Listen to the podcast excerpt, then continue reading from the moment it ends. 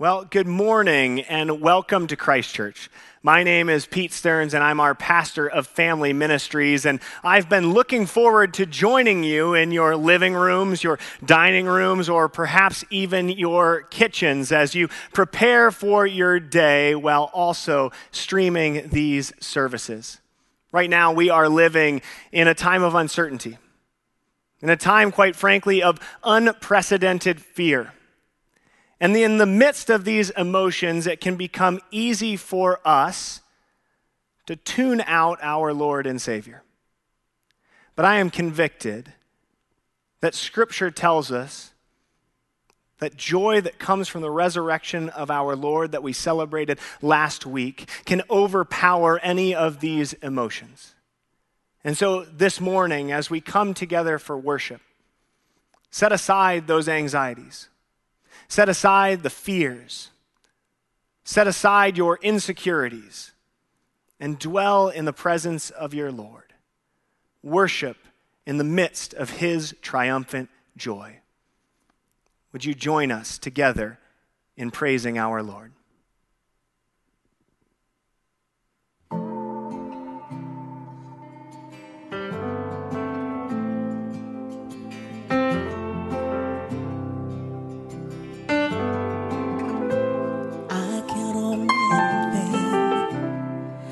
Sing God that never fails will not fail me now.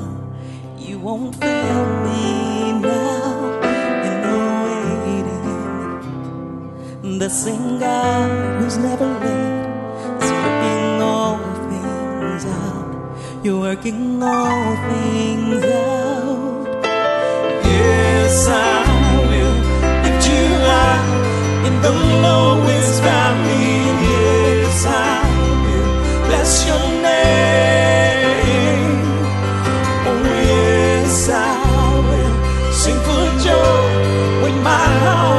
heart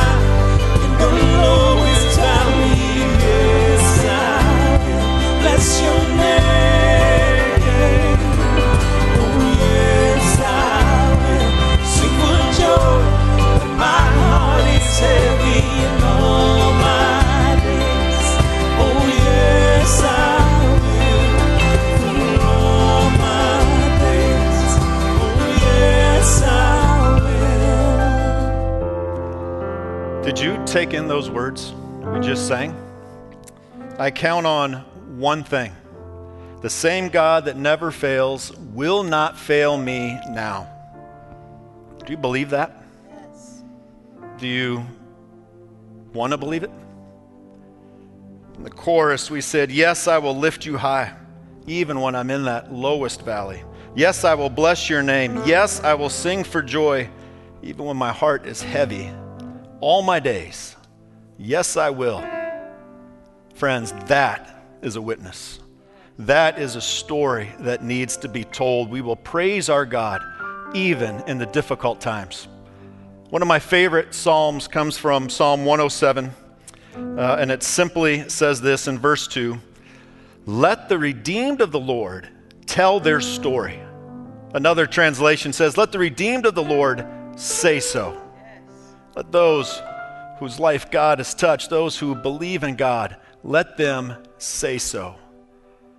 I don't know what's going on in your life. I know there's a lot of things going on in a lot, maybe all of our lives. But let me encourage you with this do not waver in your story. Do not waver in your confidence in God. Don't be tempted to change it. Continue to praise Him, even even when it's hard. In fact, let's do that now. Let's say, Yes, I will, as we continue to glorify our God. I choose to praise, to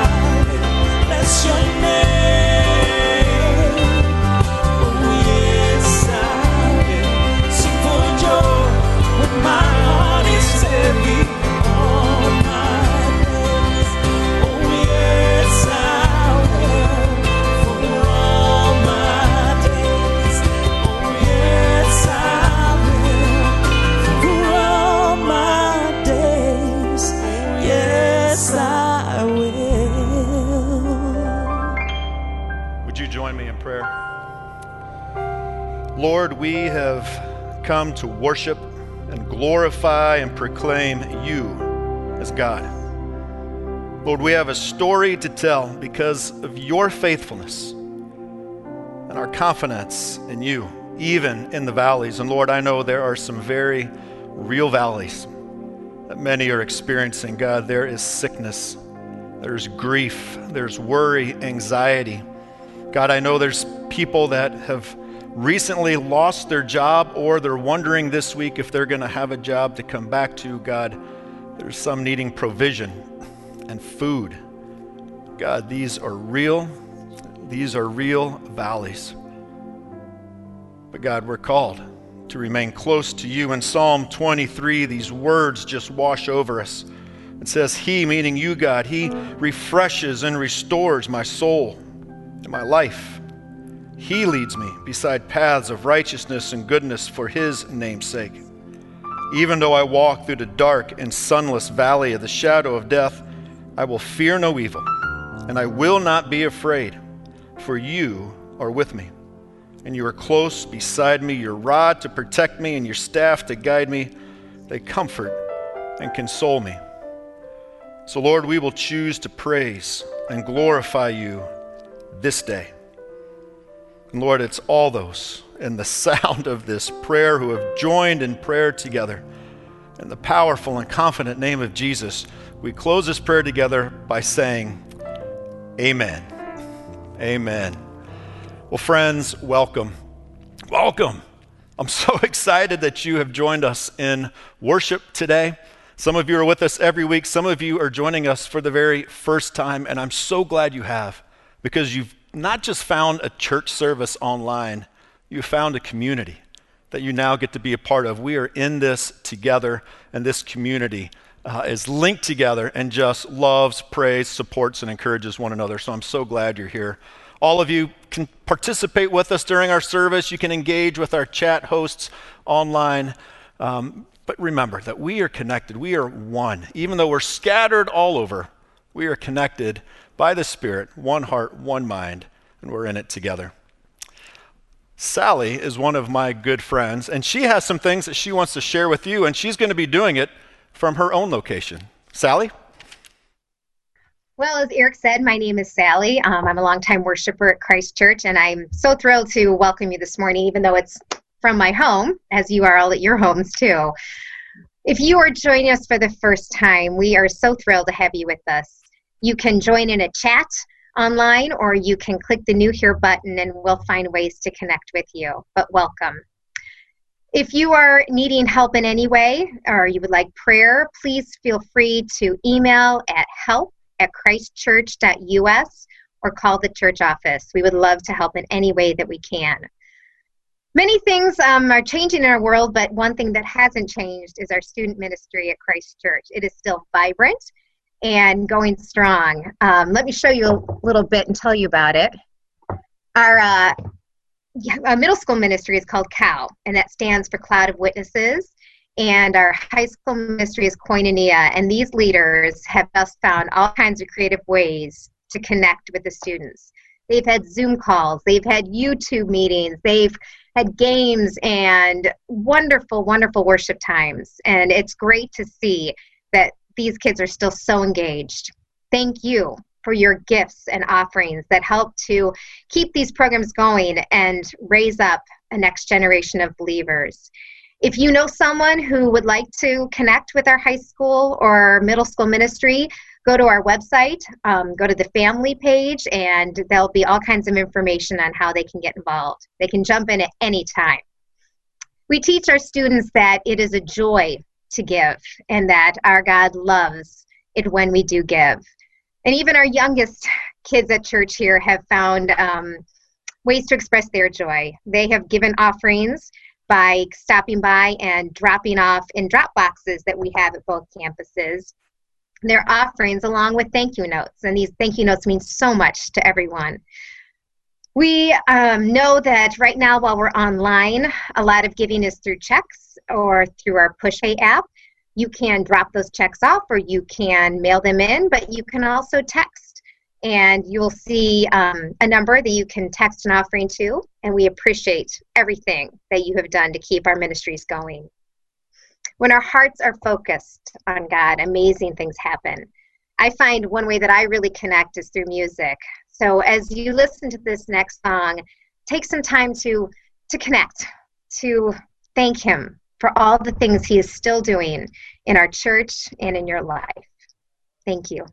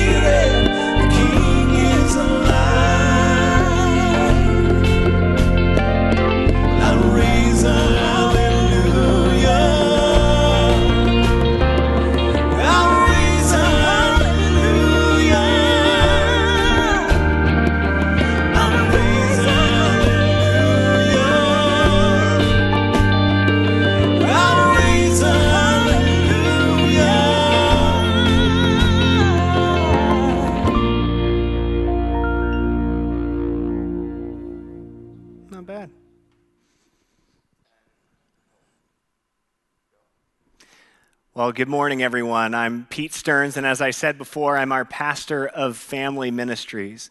Uh, would you take a moment to receive God's word with me uh, by entering into a time of prayer? Heavenly Father, Lord, we just thank you that, Lord, even though we cannot be together, you are present among us. Lord, we pray that in the midst of this quarantine, we would experience you in a new and real way. Lord, we pray that even though we fear the anxiety that presses down upon us, that, Lord, you would free us from that. And we would instead be able to live into your overwhelming joy. We pray this in your name. Amen. Well, I will admit that during this quarantine, I've spent a little bit too much time on social media. But as I've perused my friends' posts and my news feed, I've begun to recognize that many of my friends and family have actually invested in new habits and activities during this extended period of time in their homes. You see, some of my friends have become puzzle masters. And seemingly each and every day, they put together thousand piece puzzles and post them online to display their accomplishments. Other friends have undertaken new home renovation projects. They've painted the living room or perhaps worked on the landscaping in the yard. And still others have embarked on entirely new hobbies altogether. In fact, I have one friend that has begun filming YouTube videos teaching parents how to create caricatures of their children's favorite cartoons using the medium of pancake batter and a hot griddle. Well, I have a confession. During this shelter in place, I have not picked up any new hobbies. I have not been practicing any new habits or activities. Instead, every spare moment of my life has been spent changing the dirty diapers of my newborn son, Archer, or binge watching British crime dramas with my wife. You see, I've said it before, but my wife and I's guilty pleasure is watching a good murder mystery. And if you have any recommendations, I would love to have them. Shoot me a message sometime. But you see, every murder mystery starts basically the same way. We have a dramatic camera shot of a room in which a heinous crime has clearly been committed. The camera pans across, and we catch glimpses of pieces of evidence that paint only a small fraction of the picture of what happened. And seemingly, there are never any eyewitnesses that can tell us what happened in reality. I just wish that one time, one of these murder mysteries, that a guy would walk in from the room next door and say, Oh, yeah, I was there. I saw what happened. It was my brother, and he buried the weapon in the storm drain in the front yard. Uh, oh, and by the way, he's staying at my Uncle John's house until all of this blows over. Let me give you the address so you can go and arrest him. You see, that would make for very clean police work, but not very compelling television. No, instead, the witnesses have always fled the scene. And they've done so because of one of two motivating factors. Either they have suppressed their testimony because they have something to gain by remaining silent, aka they've taken a bribe. They've been paid off by some sort of mob boss. They are going to inherit a fortune that will set them and their family up for the rest of their lives. And so they remain quiet. Or they have much to lose by sharing their testimony. Maybe they might be implicated in the crime itself. Or perhaps they have been threatened by the criminal, that their life is at risk. And so we are left with the detectives in the show to piece together these seemingly unrelated clues to t- paint a broader narrative of what took place in this empty room. Well, as I've reflected on the Easter narrative over this past week, I've come to realize that the tomb on that first Easter Sunday is very similar to one of the crime scenes in these murder mysteries. You see, Mary and the other women have come to the tomb to pay their respects to their Savior, their friend, and their son.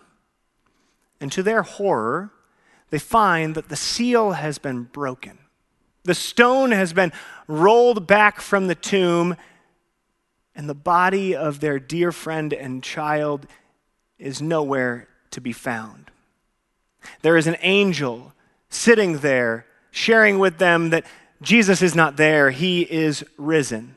And, like every good murder mystery, the only human eyewitnesses are nowhere to be found. Today, we're going to take a look at the stories of those eyewitnesses. And I want to challenge us to see where our lives might resonate with theirs.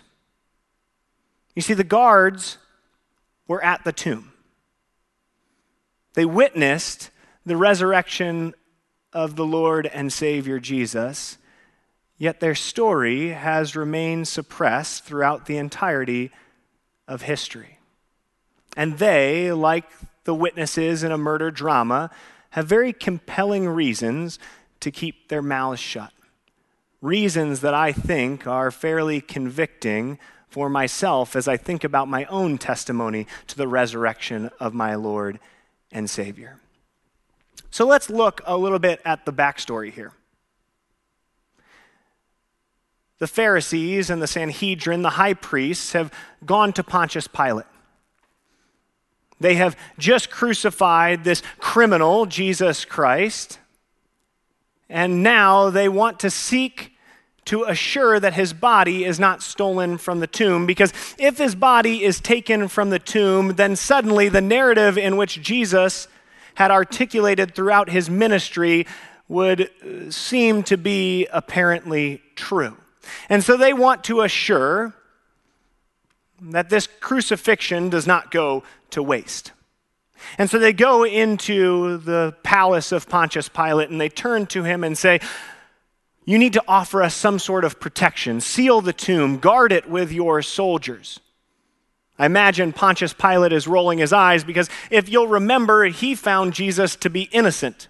In fact, the only reason that he sent him to the cross was to appease the angry mobs of Jewish men and women who were riled up by these very same religious leaders that are asking for a favor.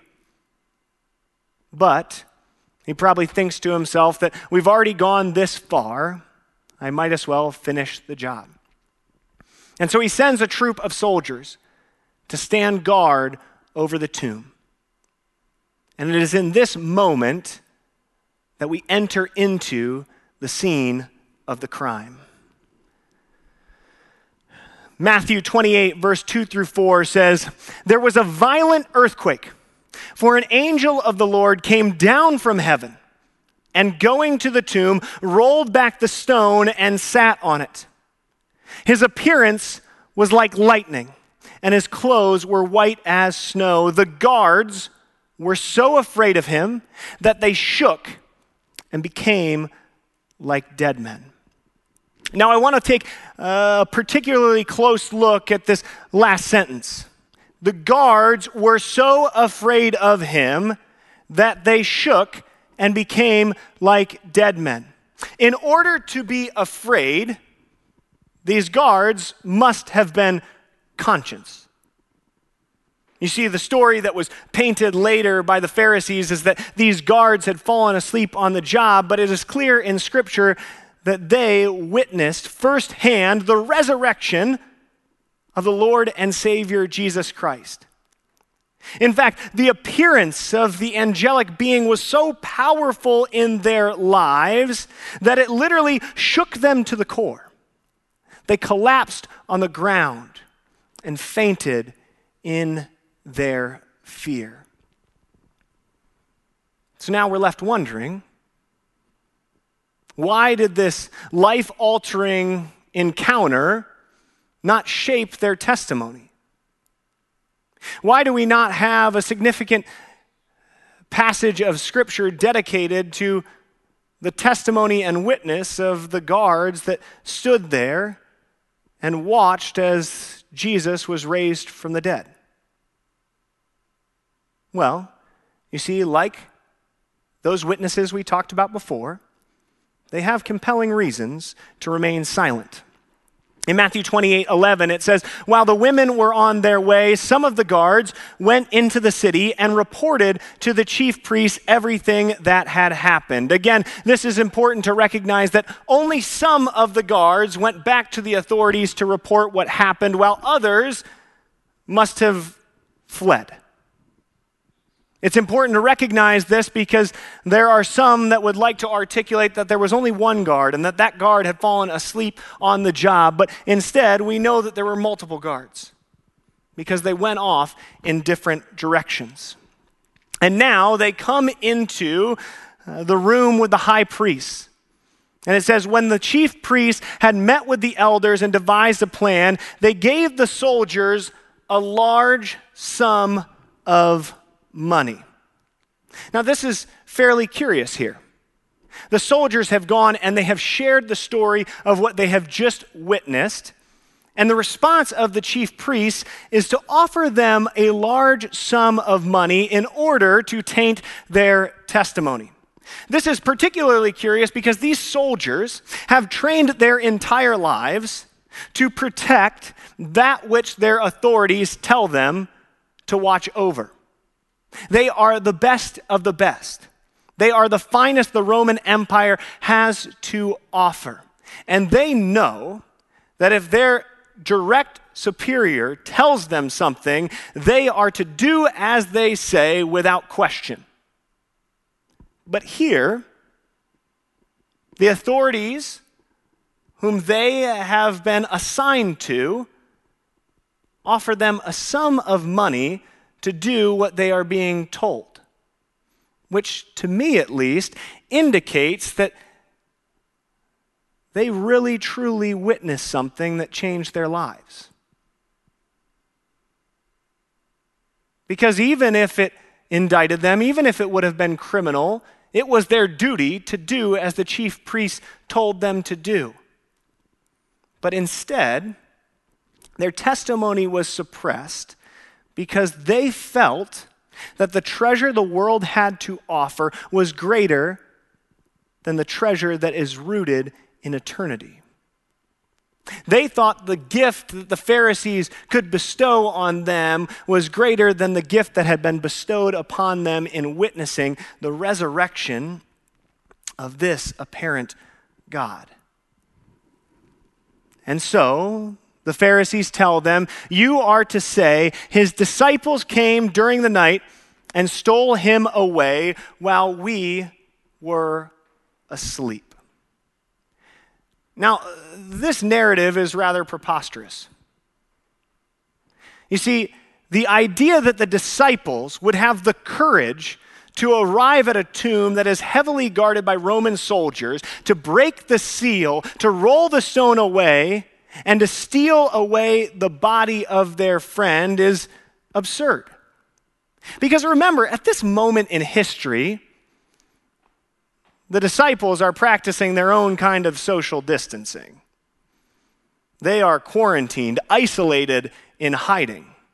We'll remember that just a few chapters ago, Peter, whom Jesus loved, denied even knowing Jesus on three separate occasions to simple commoners because he was afraid that even being associated with Jesus might lead to the same outcomes as his dear friend. You see, there's a glaring omission at the crucifixion scene. We see that Jesus' mother is there, but his closest friends are not. The men that have stood by him throughout his ministry are in hiding. They don't even stand in solidarity with their Lord and Savior in his final moments because they are afraid that if they are caught at the scene of the crucifixion, then they too will be persecuted. So the notion that these men who are too afraid to even acknowledge that they knew Jesus would come and steal his body out from the nose of well trained Roman soldiers is lunacy. And yet, that is the testimony of the guards, a testimony that they have produced because of their greed and their desire to receive the riches of the world. But it doesn't stop there, it goes on.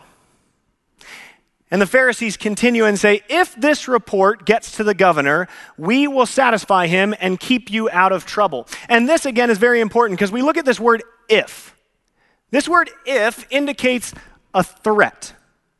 You see, because there is really no reason that this report would not have gotten to Pontius Pilate. The Pharisees go to Pontius Pilate they ask for Roman soldiers to guard the tomb to make sure that the disciples do not steal the body. The Roman soldiers stand before the tomb and seemingly fail at their job. The one task that they had, these well trained, highly capable soldiers had, was to make sure that a dead body didn't suddenly disappear. And they could not complete even the simplest of tasks. If I were one of these high priests, the first thing I would have done would be run off to Pontius Pilate and share about the inadequacies of his royal guard. But you see, the Pharisees recognize that something bigger took place here. And so instead, they threaten the soldiers. They say, if this report gets to the governor, we will satisfy him and keep you out of trouble. So the soldiers took the money and did as they were instructed. And this story has been widely circulated among the Jews to this very day. You see, there was a significant risk to the soldiers in fabricating this story in which they fell asleep on duty and failed to protect that which they guarded. In fact, in that time, if you were to fail at an assignment as mundane as this, Certainly, your livelihood would be lost, and likely your life would be as you were executed for your failures. And so these soldiers are fearful for their lives. And because of that, they seek the protection of the only people that can offer them safety amidst these shortcomings the high priests. If the high priests stand behind them, then surely Pontius Pilate will not indict them for their shortcomings. Over the past few weeks, in the midst of this quarantine, I will admit that I've felt a certain level of anxiety. And one of the only times that I'm truly at peace is when I sit with my two year old son at the front window of our house reading our Bibles together. My Bible filled with, her, filled with words, and his filled with pictures. Each morning, we've gotten into a ritual of sitting together, of reading our Bibles, of me drinking my coffee, and Shepherd looking out at the birds and the squirrels beyond. In fact, uh, just earlier this week, I forgot to do my devotionals one morning, and Shepherd came to me holding his little picture Bible and my Bible in his hands and said, Daddy, I'm going to read my Bible. You can read yours too if you would like.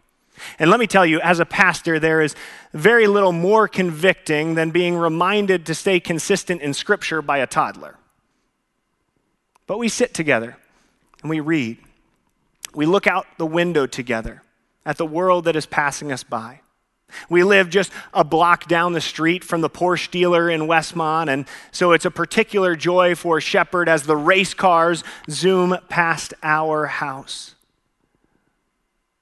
But this time in quiet and observation has been a place for me to release my fears, to release my anxieties, and dwell in the presence of God.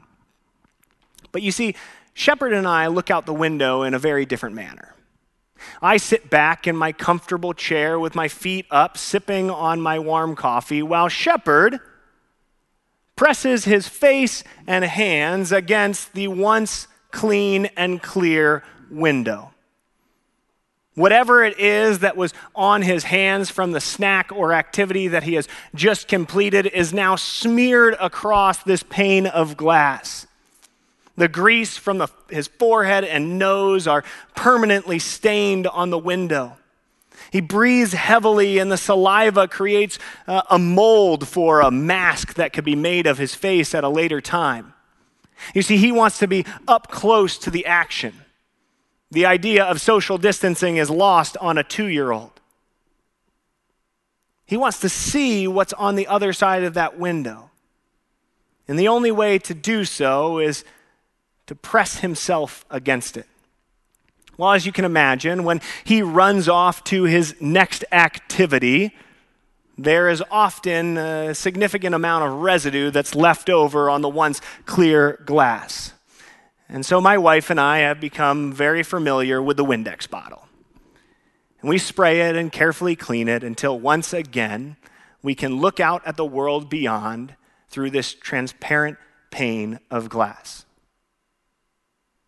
Well, as I've been reflecting on that, I've been struck by the reality that our lives are a window through which the world perceives the truth and reality of the resurrection of our Lord and Savior.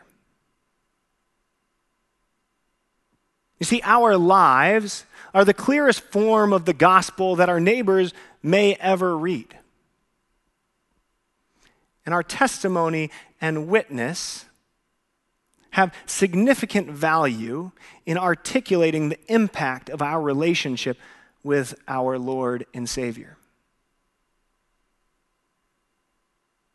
But just like shepherd, we allow the filth of our life to taint that witness. We allow the dirt and grime on our hands and faces to tamper with our testimony.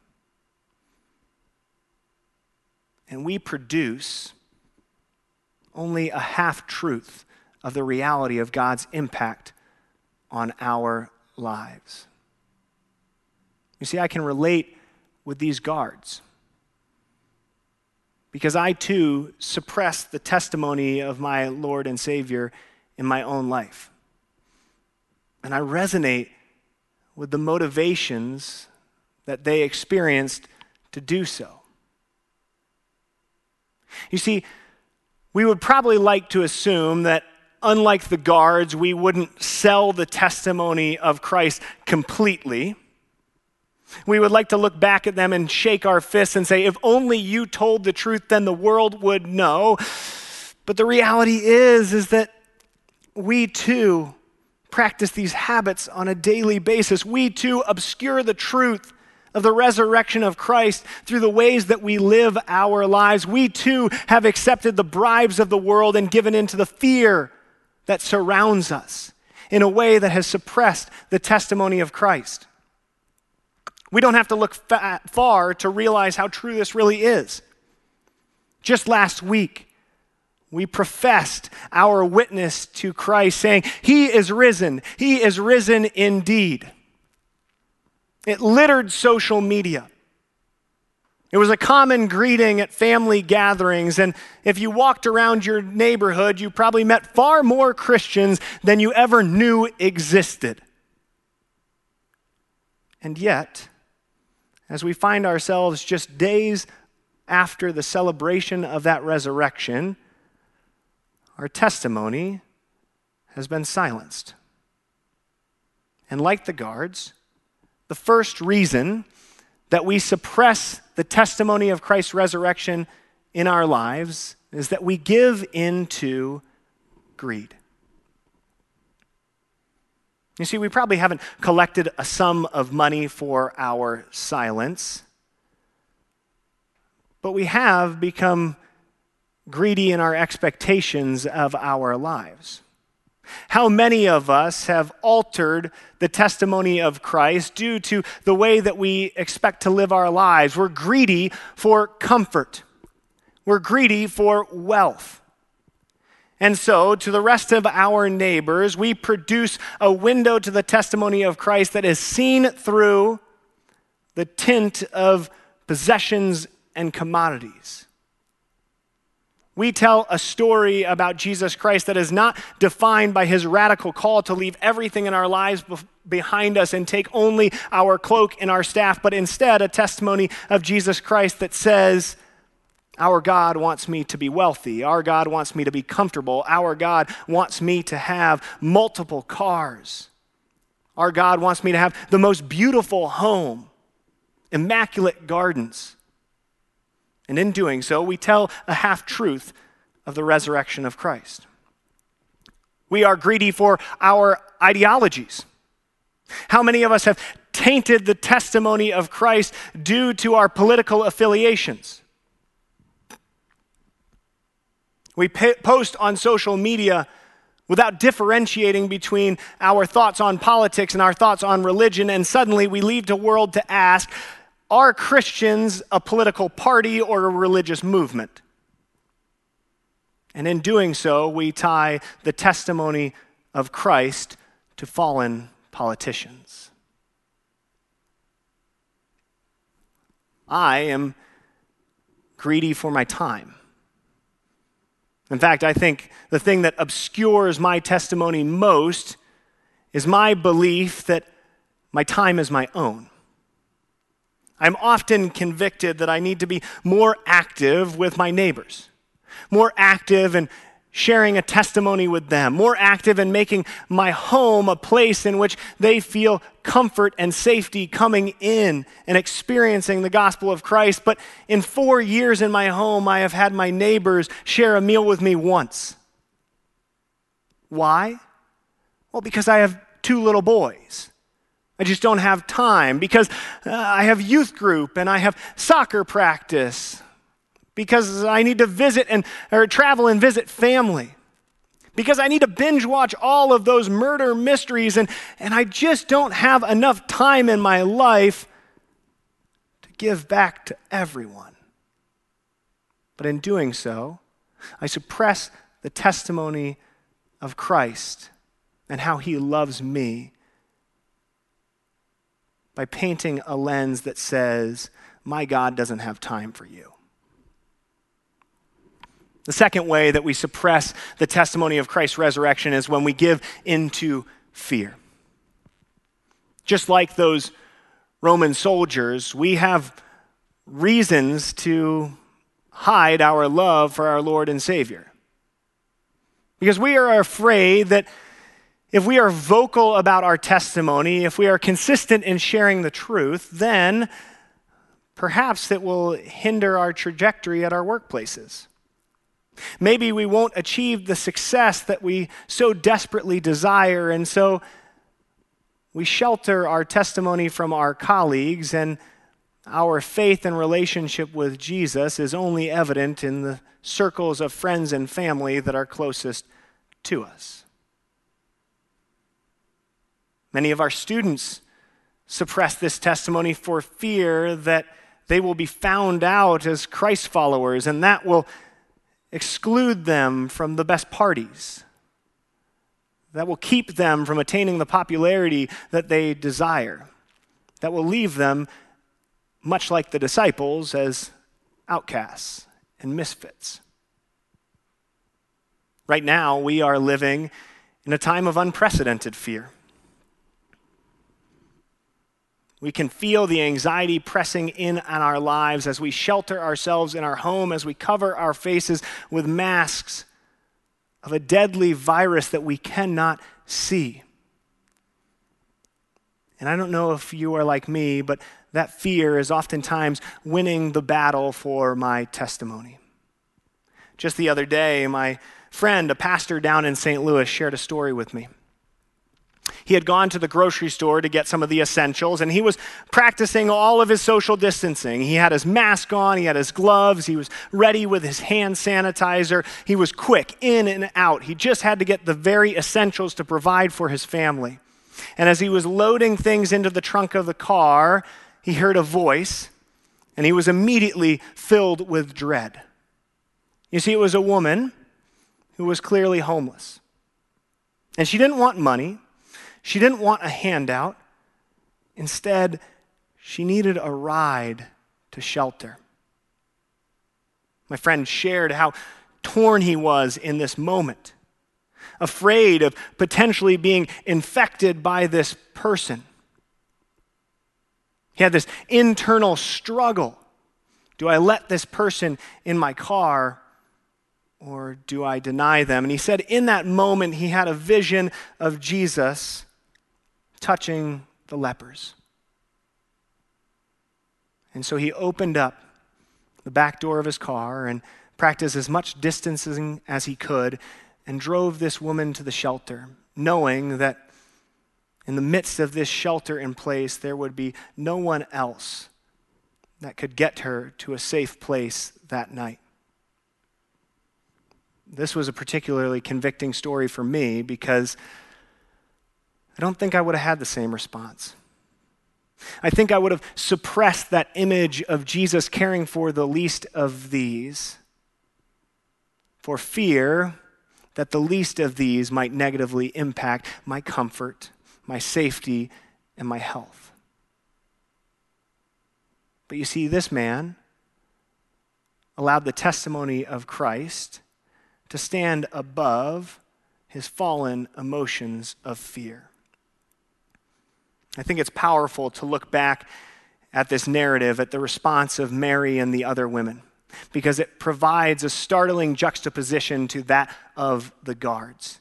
And I think it resonates in the midst of the experience that we are having during these uncertain times.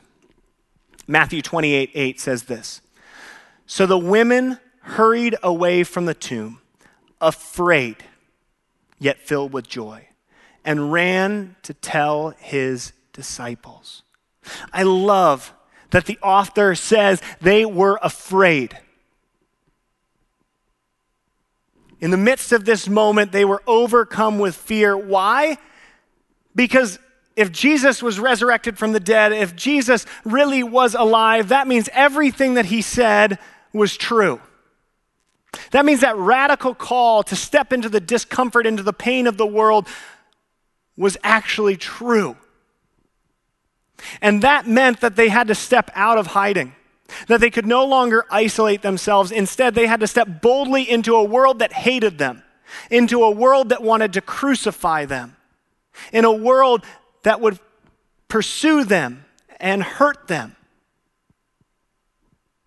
In a world that would be filled with persecution, and they needed to boldly share the testimony of their resurrected Lord. But in spite of that fear, in spite of those anxieties, they were filled with joy and they ran to tell his disciples. They allowed joy to triumph over fear, and suddenly Jesus met them. Greetings, he said. They came to him, clasped his feet, and worshiped him. Because they allowed joy to be constant in their life because they allowed the joy of Christ to be triumphant over their fallen emotions. They met God. They fell at his feet and they worshiped him. You see, I am not advocating, and I want you to hear this. I'm not advocating that we break our social distancing, that we step out of our quarantines. But I am challenging us to think about what emotion is ruling our life. Because I know that by staying home, we are actually, as Christians, caring for the least of these. By being patient in our quarantine, we are lifting up the most vulnerable. But at the same time, I think we can do more.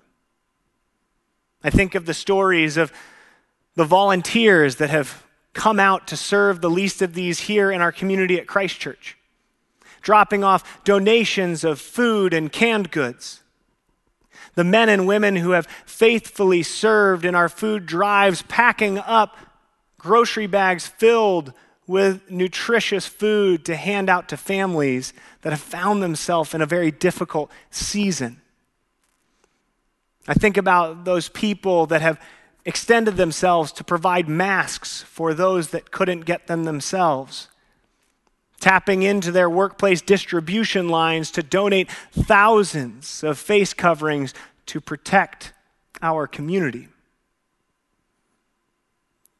Those that carefully package them and hand them out to those that are most in need. I think about those that, in a time of financial insecurity, have extended themselves beyond anything that they have ever done before to assure that Christ's ministry continues, that his testimony is not tainted by financial hardship. Recognizing that there are others that are losing their jobs, they stand in solidarity with them in the midst of these trying times to support them in any way they can. You see, it is our challenge to, like the women and Mary at the tomb, recognize and own the fear, but then allow the joy to triumph over it. May our testimonies not be suppressed by our greed and by our fear, but instead may we step boldly forth, being a clear reflection of the resurrection of our risen Lord, dwelling not in the worldly emotions that berate us from all sides, but instead clinging to the truth of his resurrection and lifting up his joy in our life. We're going to have a moment now to worship together. And I want to encourage you during this moment to sit in reflection. Perhaps that means that you sit silently with your head bowed and your eyes closed. Maybe you need to sing out loud. But take these next few moments as we praise our Lord to step beyond the fear, to embrace the joy, and to lay ourselves at the feet of our risen Lord, worshiping his name. Will you join me in a song of praise?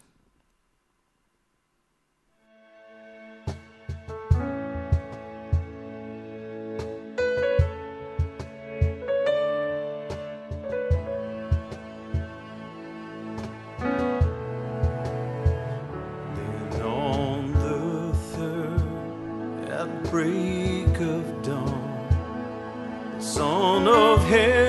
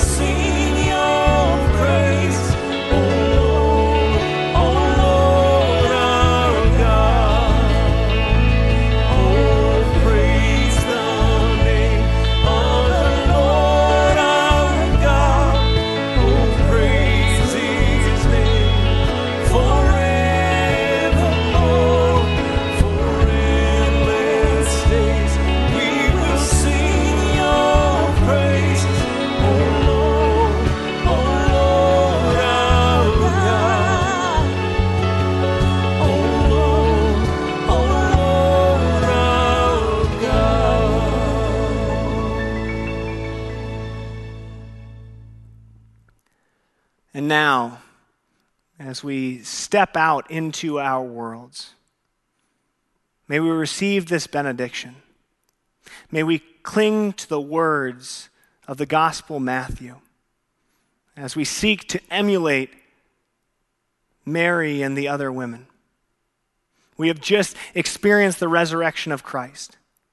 We have reflected on and celebrated the fact that the tomb is empty and that he is risen, he is risen indeed. So may we join the women as we hurry away from the tomb, recognizing our fear, yet filled with joy, to tell the disciples and the world our testimony. And we may, we like them, encounter Jesus in a way that brings us to his feet in worship. May you go in peace during these trying times. Amen.